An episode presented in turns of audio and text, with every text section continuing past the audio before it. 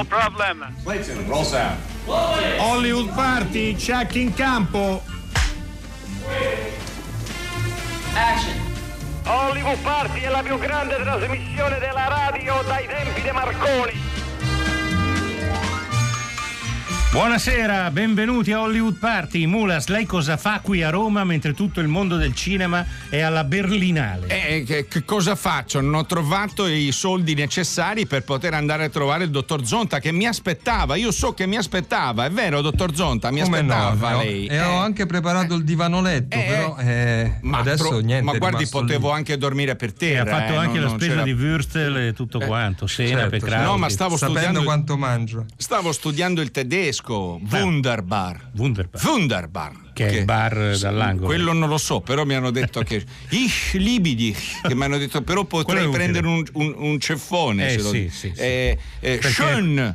Che, eh, eh, che era l'allenatore della nazionale campione del mondo nel Sì, però 74. significa un'altra cosa. eh. Vuol dire Vabbè, bello. insomma, Bello. non volevo. Era il signor Ah, ah, Belli, bello, eh, eh, Helmut Schön. Però, vede, stavo, stavo studiando, dottor. Peccato. Eh, niente, per una lei, un'altra è l'uomo delle occasioni mancate. Comunque, sì, oggi no. Berlino è il primo giorno, lei fa in tempo a prendere un, un accelerato e in 3-4 giorni arriva. A fare la rapina al treno Glasgow-Londra per poter avere Eh, i soldi. a fare eh. l'asse Roma-Berlino. Dario, come vanno le cose lì alla settantesima Berlinale? Beh, molto bene, anche perché noi iniziamo alla grande queste nostre corrispondenze da Berlino con il primo film italiano in concorso e con due ospiti molto cari che sono Giorgio Diritti. Buonasera Giorgio. Ah, buonasera. Benvenuto a Hollywood Ciao, Party, Giorgio. Elio Ciao, Germano. Ciao, Eccoci, Elio. ciao, ciao a tutti. Buonasera Elio. Buonasera a Benvenuti. tutti. Allora- Anzi, come lo dica lei, d- Sì. Mulat, willkommen. Willkommen. Ecco. Eh, allora, Va bene, eh, adesso cioè, Senza offesa. senza offesa, senza, No, no, senza nulla pretendere. Senza nulla pretendere, io ripeto esatto. quello che mi dice il dottor Crespi, eh, non è che... E allora io direi entriamo subito Sì, in media stress sì, sì, perché io le trasmissioni a- berlinesi darei hanno... soltanto pochissime notizie, gli Ma strascichi forse le diamo dopo. Le diamo dopo. Che dice? Ma certo, perché, sono- perché Um, credo che Giorgio e Elio ci debbano lasciare tra una ventina per di minuti. continuare col tedesco ubi maior minor cessa. Esatto, proprio così. Per cui vi propongo, ti propongo Dario, di Sì. ascoltare subito una clip musicale o qua- quasi esclusivamente musicale da Volevo nascondermi, il film di Giorgio Benissimo. Diritti in cui Elio Germano interpreta il famoso pittore Antonio Ligabue e entriamo immediatamente in argomento. E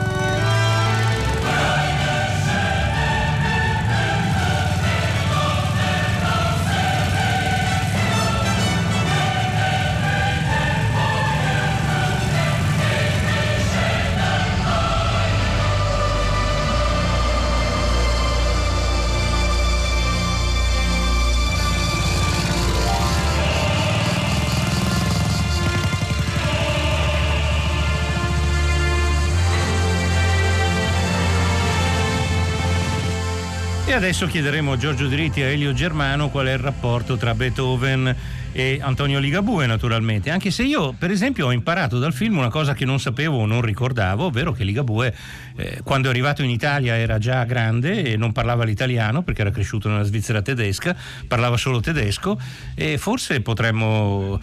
eh, però potremmo partire da qui come da altre cose. Dario, a te l'onore della prima domanda. Direi assolutamente che possiamo partire da questo aggancio eh, che ci proponi. Il film racconta eh, la parabola esistenziale eh, del grande pittore eh, e scultore italiano eh, Antonio Ligabue eh, da quando era bambino fino alla fine sostanzialmente. Quindi la parabola è incompleta, intera. E i primi dieci minuti del film sono in tedesco, cosa che lì a Berlino probabilmente farà, farà anche piacere. Sì, forse. un gran successo.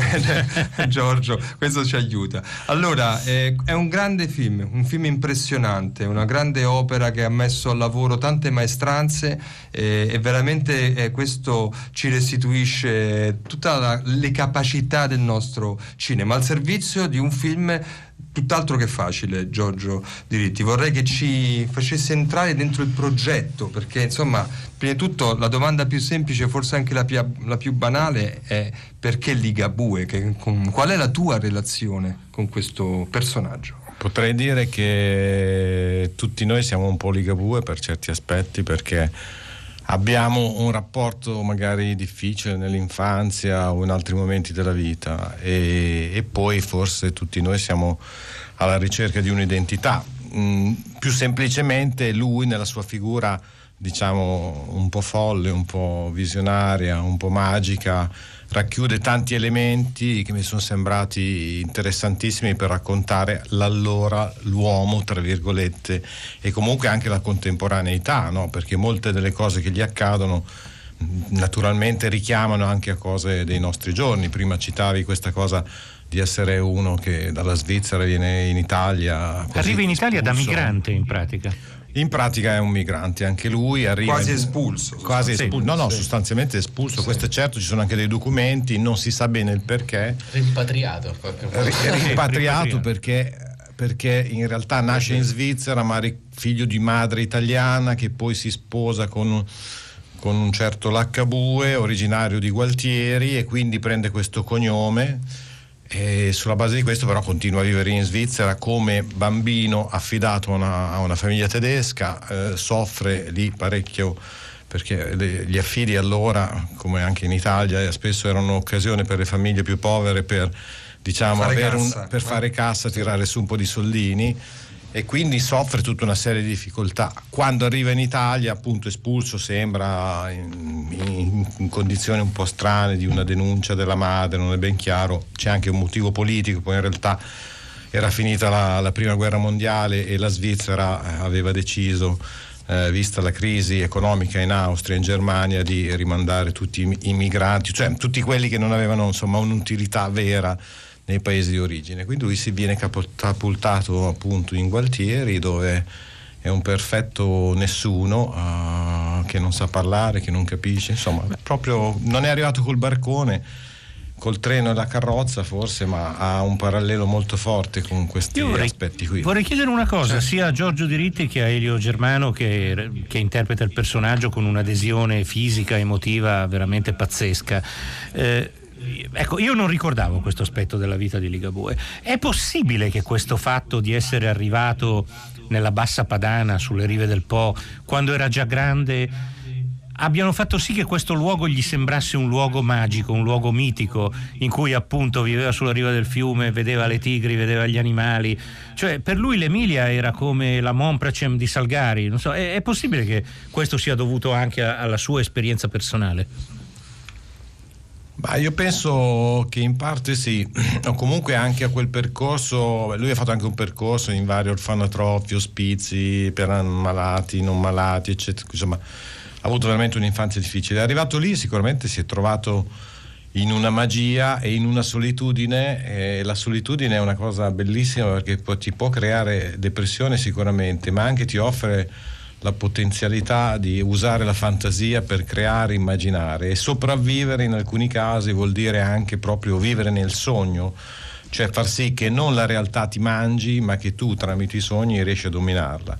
E credo che questa nella parte iniziale della sua, della sua diciamo, vita in Italia sia stato un elemento abbastanza forte ecco, come, come dimensione. Alberto, proviamo a sentire una clip così entriamo dentro i suoni di questo film, visto che siamo in radio, ma i suoni di questo film sono anche quelli, sono tanta cosa. Sentiamoli.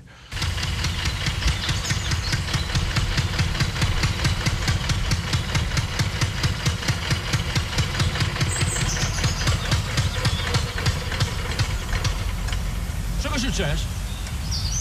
Sono messo in nafta. A che non mi accende adesso. Nafta che? Nafta? Oh. Aka vem um carro! Aka vem um, um carro! Nafta! Dash! Quando arriva la res, quando arriva. Per concorso. Arriva. Tira giù. Forse? Eh? Eh, tira giù, forse. Ma si è detto? Come tira giù! No, ma... Forse.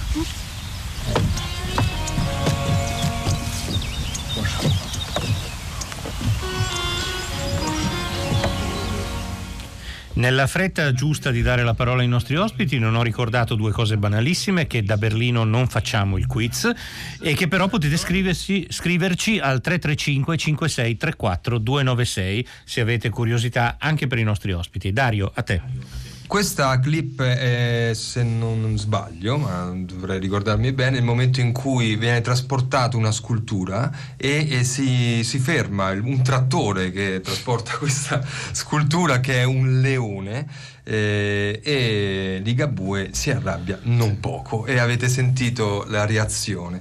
Allora, Elio, il trucco, il, eh, come si dice adesso tecnicamente il lavoro? Prostetico. Il prostetico può fare tanto e ha fatto tanto, sicuramente ti ha eh, aiutato. Però la voce non, non, si trucca la voce, no?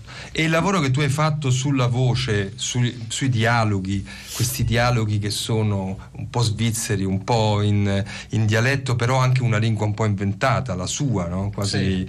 animalesca. Ecco, che lavoro hai fatto possiamo parlare di tanto, ma mi interessa molto questo lavoro sulla voce proprio. Sì, beh, veniva fuori da, appunto dalle, de, dalle, persone che l'hanno frequentato e conosciuto, che sono quelle che abbiamo seguito, intervistato e di cui ci siamo nutriti.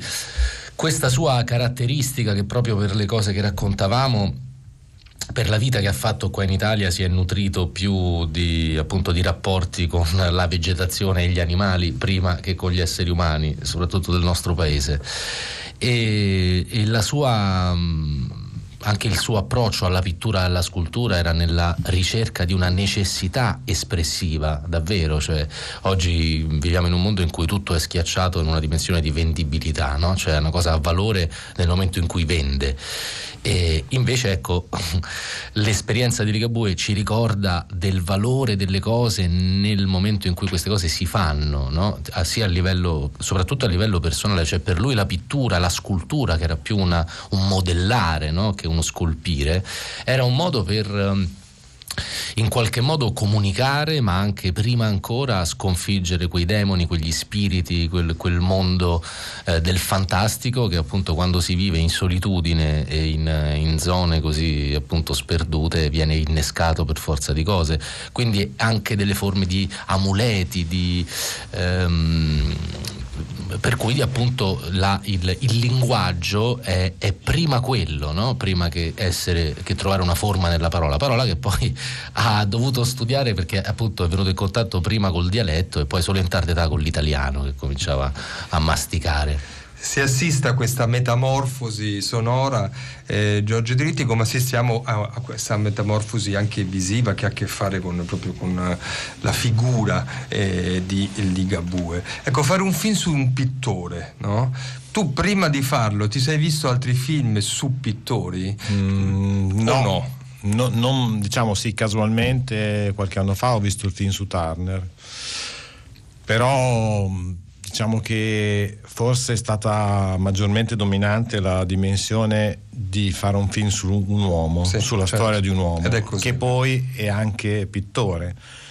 E di far sì che quel che racconta il suo essere pittore sia lo specchio in un certo senso, o meglio la sua opera sia lo specchio di quello che noi vediamo nel film, nella vita, cioè come sensazioni, come emozioni, ma anche come eh, taglio visivo, come colori, come fotografia, eccetera. Ho fatto caso quindi, un... Ah, scusa Giorgio, prego, prego. No, no, no, era per dire che quindi da quel punto di vista lì c'è stato un avvicinamento prima all'uomo ma tenendo comunque presente l'artista, perché in fondo nel suo essere autista c'era una grande affermazione, artista scusate, una grande affermazione di sé, cioè la voglia di dire io esisto, la cosa che a me è piaciuta tantissimo in quest'uomo, che era in condizioni veramente di grande difficoltà da tutti i punti di vista, ma ha lottato, cioè uno che vive per anni sul Po, col freddo, il gelo, non il freddo berlinese questi giorni che è inesistente, è inesistente. ma allora, cioè in quegli anni lì, eh, veramente lui nel 20 c'è stata la più grande gelata nella pianura padana e si racconta che quando Mazzacurati lo incontra, il Po si attraversava a piedi per il ghiaccio e lui viveva lì allora, uno che riesce a resistere a queste cose qui ha non solo una grande capacità, dicevano, ah, è matto perché sta lì, è matto, però nella sua follia, è un matto che è sopravvissuto, non solo, un matto che ha sopravvissuto a tutte le angherie sub- subite in infanzia, a quelle successive, eccetera, perché aveva voglia di esistere e come certe volte dico anche di essere riconosciuto ed amato, no? che forse è una cosa che tutti noi abbiamo, da bambini certamente, poi magari nel tempo la risolviamo. Eh, Beh, il buon Ligabue che era tra virgolette, solo, solo, sempre solo, mm. ha sentito questo bisogno tutta la vita. Eh, quel gesto che manca, che è l'abbraccio materno di questa figura che, che viene evocata, è insomma così eh, il male originale insomma, che si insinua dentro di lui e che, e che, lavora e poi permette di trasformarlo. Mi ha colpito Alberto, e lo dico anche ai miei ospiti, un'altra cosa di questo film che io sapevo o non, non sapevo anzi, ovvero che Di Gabù era attratto fatalmente da due cose. Da eh, questi animali, queste, le giungle, cioè dal primitivo, dalla natura, però anche dai motori.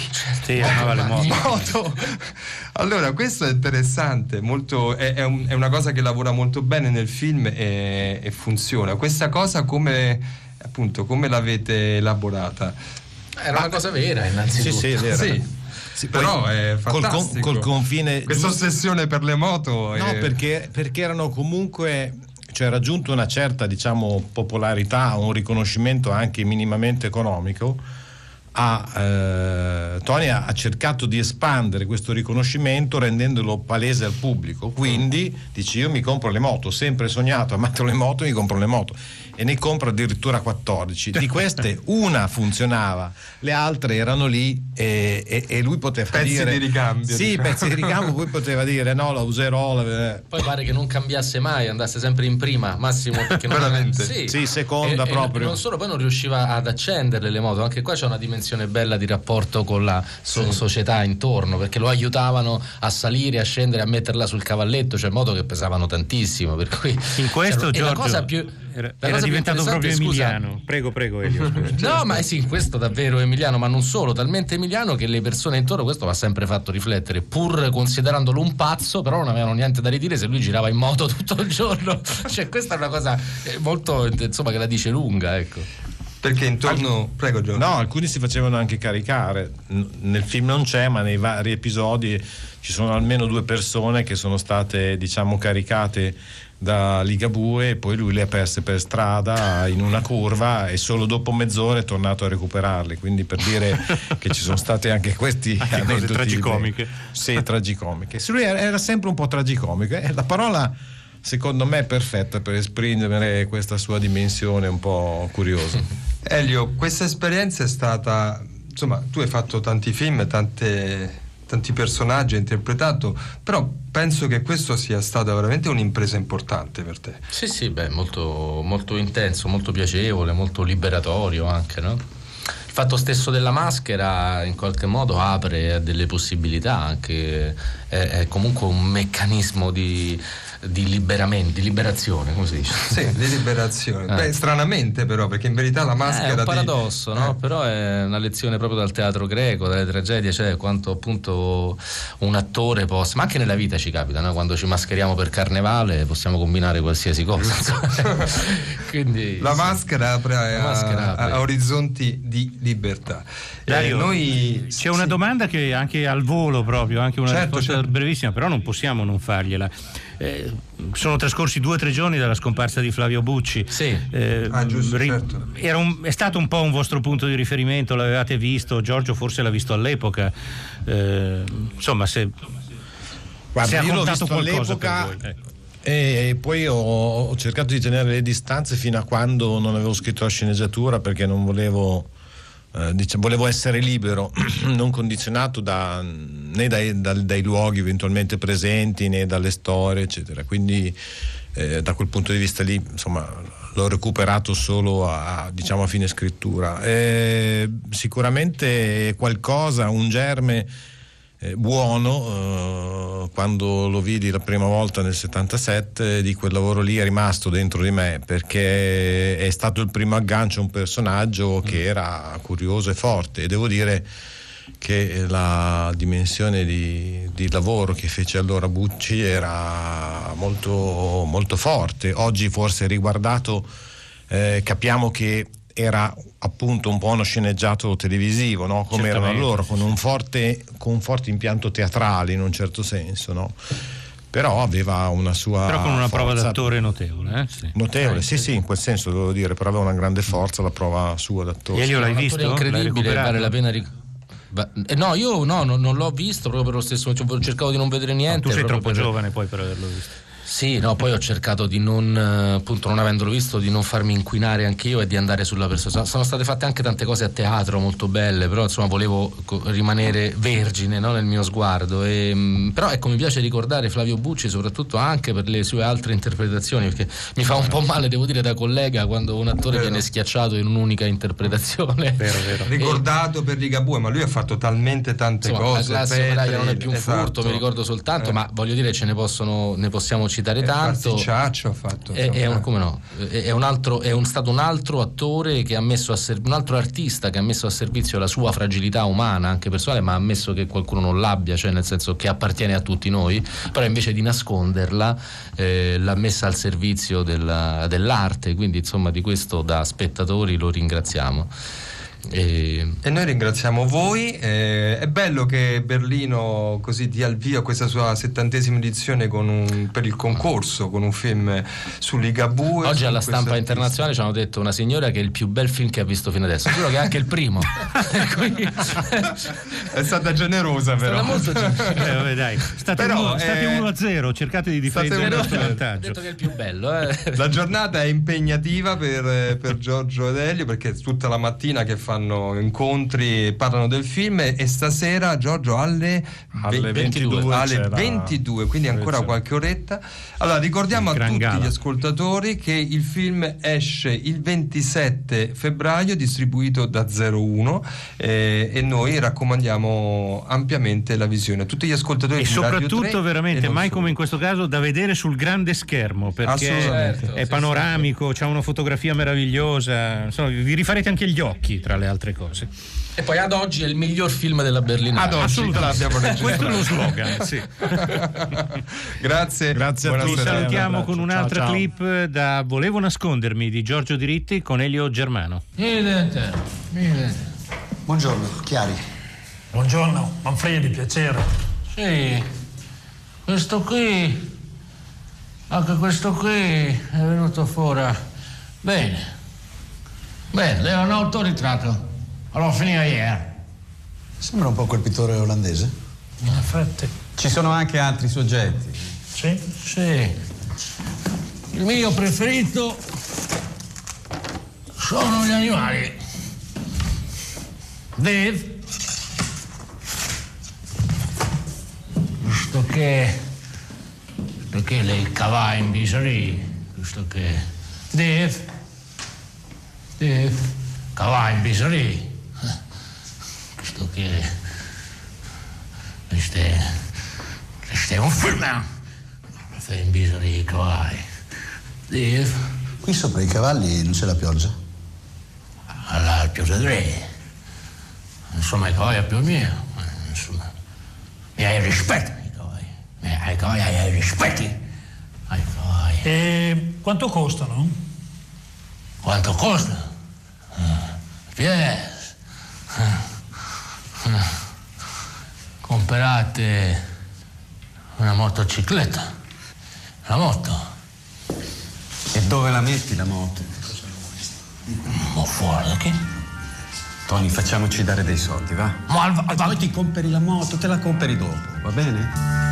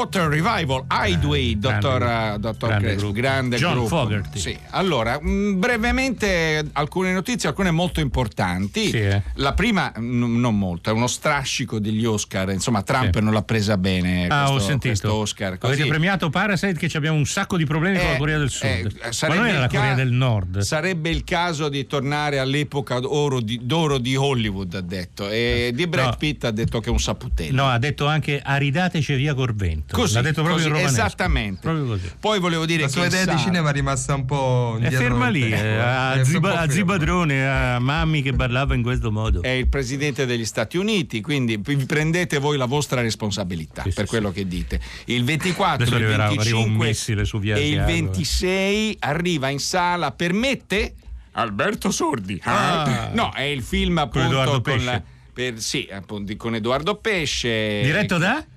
Diretto da, Da Luca Manfredi. Luca Manfredi, Che che, è, è divertente sta cosa. sì. Che sì, il figlio sì, di Manfredi è un po' specializzato Luca Manfredi Sì, nel fare dei biopic quindi però è carino Eh, sono molto contento perché pare che Edoardo Pesce sia molto molto, è molto, bravo È molto bravo, è impressionante.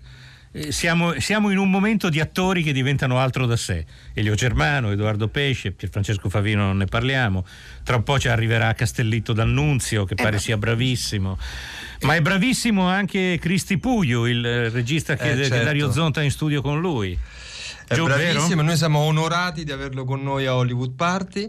Eh, Cristi Puio ha portato qui eh, il suo film che si intitola Malmkrok, eh, che ha aperto la sezione Encounters, che è una nuova sezione eh, della Berlinale, un'invenzione, insomma una proposta del eh, neodirettore artistico Carlo Chatrian, sono una quindicina di titoli, se non erro, e- ed è una sezione competitiva con tre giurati eh, che vedranno appunto questi 15 film che evidentemente eh, nella scelta del direttore artistico si differenziano per eh, sperimentalismo, per eh, idea di cinema, eh, per altri motivi legati soprattutto probabilmente alla forma dai film eh, del concorso. Comunque ha voluto Chatrian rilevare o rivelare insomma questo cinema che esiste di cui Malmkrog è il portabandiera essendo praticamente il film di apertura eh, di questa sezione. Cristi Puio è un filmmaker che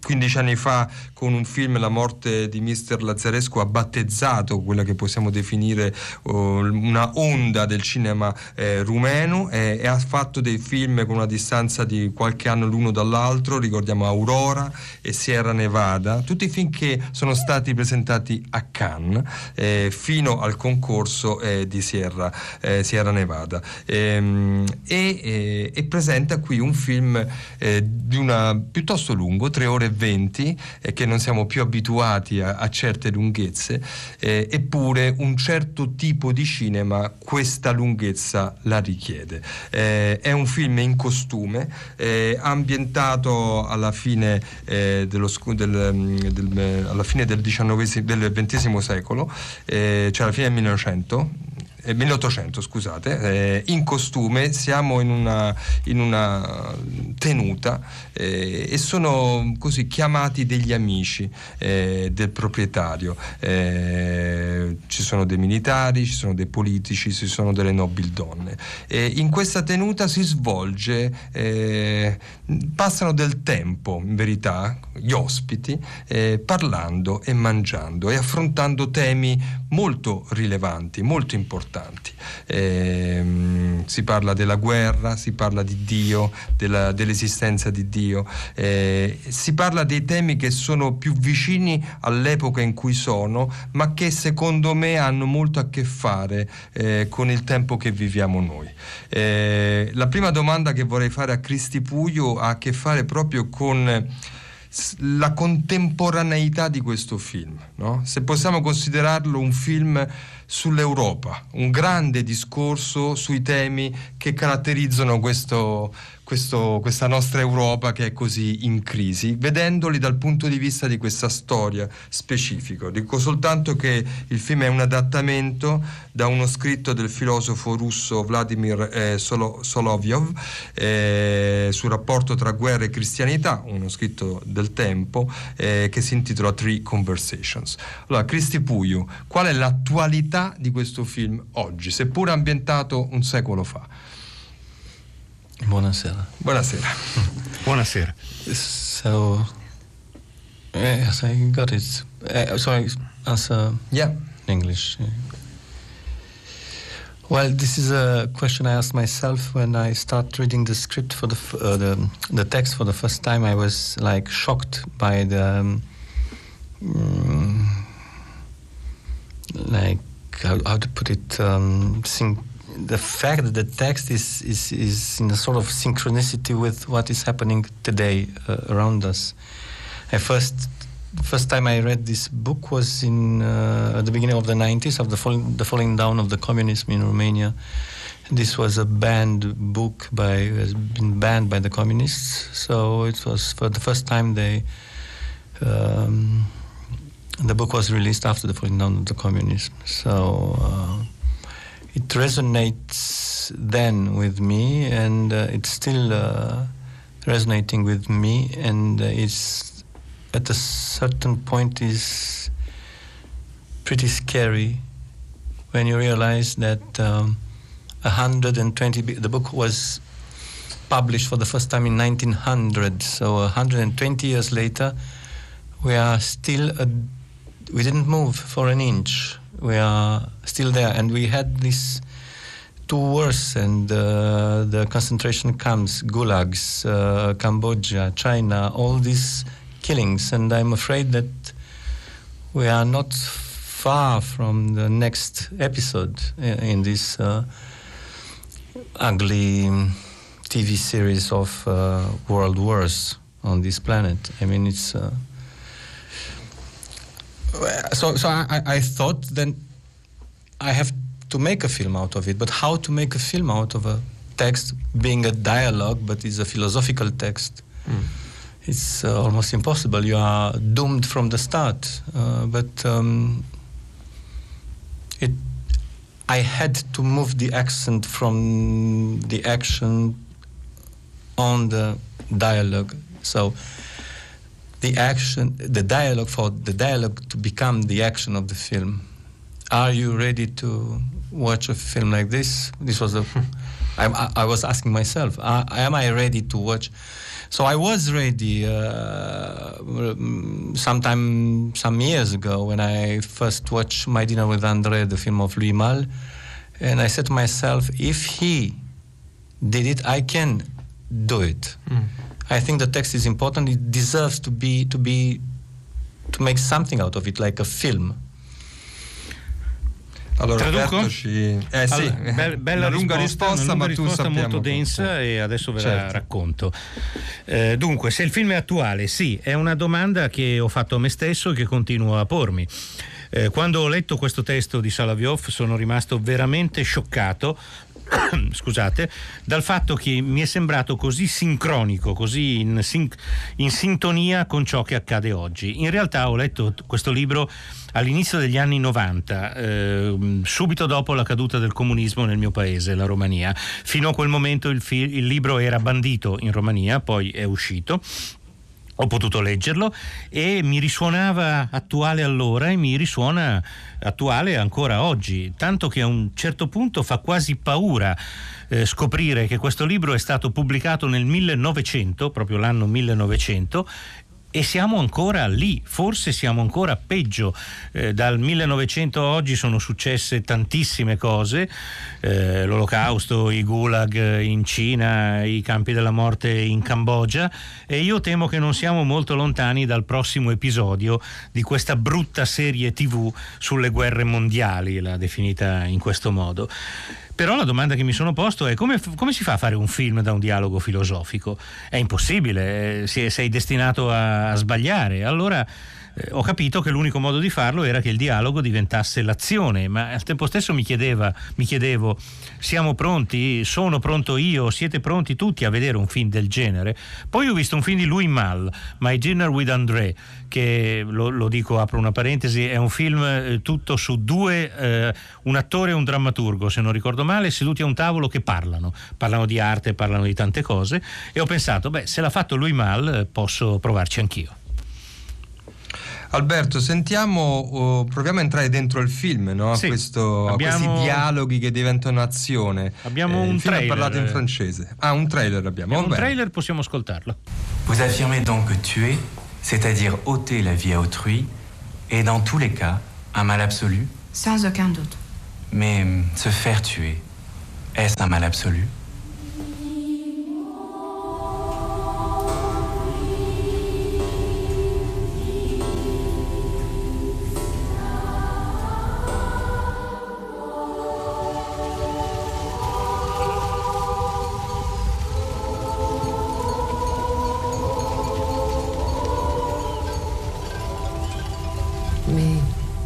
absolument, n'est-ce pas, absolument poursuivre cette conversation. Vous êtes d'accord, Edouard Pour poursuivre cette conversation? Moi qui me réjouissais tant de ce qu'elle ait pris fin.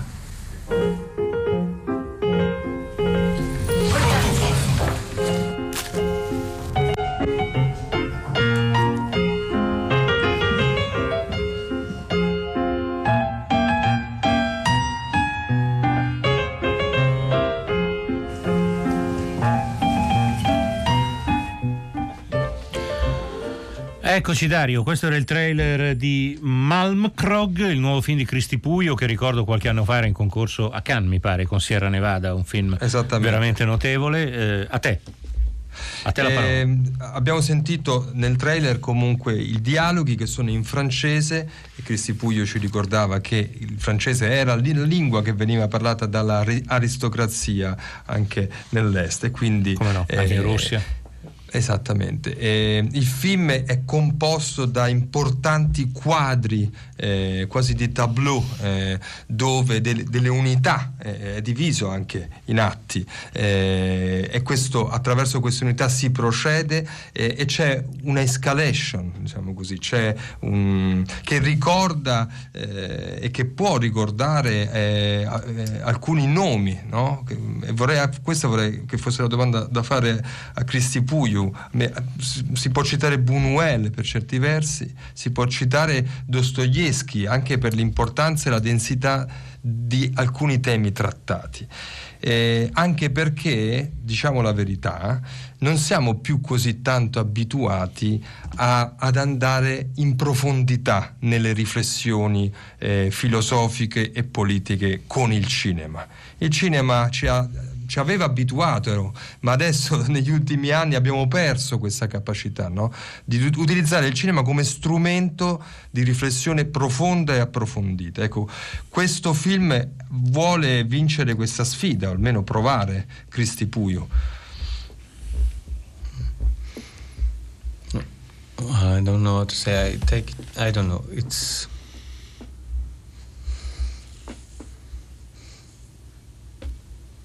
Hmm. I think it's it's um, it's it's having to do with uh, lots of uh, reasons. I think from from one hand there is a sort of fear of we, we tend to avoid these kind of films for two reasons. I mean, a philosophical film. It is not that it is not possible to conceive such a film, but you are afraid of the fact that the film is not going to be well received in a normal uh, uh, conversation that you are having with your close ones. As soon as you touch these kind of subjects like meaning of life, death, war, they or Jesus, because this is a banned subject, I mean unconsciously banned, then very pretty soon after uh, your um, the people you are talking to is going the person who you are talking to is going to tell you to stop you and to tell you to ask you to not to touch these subjects. This is the, the fear of not being accepted. You have to follow a certain pattern and the pattern that you are following is having a lot to do with this time of consumerism so you are you, you, you, you choose to make a film that is digestible, like, you know, easy to digest to, in order to be accepted. Devo, devo, tradurre. Eh, allora, mh, ha avuto una lunga pausa Cristi Puio, come avete sentito. Sì. Ha detto non so, ha pensato e poi ha detto Penso che ci sono molte ragioni per cui si ha paura, per cui si cerca di evitare film filosofici di questo tipo. Si ha paura che non siano bene accetti, che appena tocchi soggetti come la morte, la guerra, il senso della vita, la figura di Gesù, ecco, sembrano argomenti tabù, se ne parli con qualcuno anche nella vita ti fermano, ti dicono no, no, ma senti, non parliamo di queste cose. È perché seguiamo degli schemi, è il tempo del consumismo e molti scelgono di fare film eh, digeribili, digestible, ho usato questa parola. Dario, purtroppo tra un minuto parte la sigla, sì. dobbiamo eh, salutare so. Cristi Puglio e ringraziarlo tantissimo. Eh? Ringrazialo da parte nostra anche per il coraggio nel fare eh, un film del genere. E ci vuole coraggio per fare un film del genere, è vero, sì, ma ci sì. bisogna tornare a, e bisogna a trovare il coraggio di vederlo. Esatto, anche come questa possibilità. Sì, sì. Buona Berlino. Allora, prima di chiudere, Abbiamo due notizie. notizie La prima che fino al primo di marzo al Teatro degli Arcimboldi nella sua Milano, dottor Crespi, c'è, il, c'è, la versione musical di Ghost, il vecchio film degli no. anni 90 che ha mosso generazioni di spettatori. Quindi Patrick chi Swayze. volesse può andare a vederlo al Teatro degli Arcimboldi. E una cosa importante che mi sento proprio di dare da aspirante qualcosa, c'è eh, la Fondazione Fare Cinema, eh, presieduta da Marco Bellocchio, ha aperto l'iscrizione ai nuovi corsi di alta formazione cinematografica, eh, corsi di sceneggiatura, produzione cinematografica, i corsi sono gratuiti. Chi volesse notizie su questo può andare su fondazionefarecinema.it ripeto fondazionefarecinema.it Dario, chi è il tecnico che ti ha mandato in onda da Berlino? È il ritorno di Bettina Micola. Eh, salutala tanto, una vecchia amica. Esatto, e mi ha chiesto: ma dov'è Alberto eh, Lo so, ma, ma tu, tutta Berlino se lo sta chiedendo. Eh? Tu, tutta tutti, Berlino tutti, si sta tutti, chiedendo perché Alberto, tu quanti anni, da quanti anni è che eh, frequenti con, questo con, con avanti e indietro, però la prima volta è stata nel 91, pensate. C'è un coro proprio in tutte, in tutte le, le strasse eh sì, di Berlino. Ci sono dei manifesti. C'è la gente che gira alla ricerca del muro e alla ricerca di me e anche alla ricerca esatto. di Efisio Mulas sì, che, che per va. ora ci dà i titoli di Francesca coda. Levi, Maddalena Agnisci, Emiliano Trocini, Massimiliano Bonomo, Alessandro Boschi, Erika Favaro che oggi compie gli anni, tanti auguri, auguri. Elio Germani, Giorgio Diritti, Cristi Puglio, il dottor Zonta da Berlino, il dottor Crespi da Roma e il eh, dottor Claudio De Pasqualis non si sa da dove. Ecco, e ringraziamo sì, anche la radio Berlin Brandenburg che, di cui siamo ospiti qui Naturalmente. Berlino, eh. Grazie Dario. Domani siamo in onda anche domani, ah, domani, vero, domani alle 5, onda, sì. anzi alle 5.55. Alle, alle 16.55. Mi raccomando, un sabato pomeriggio travolgente con Hollywood Party.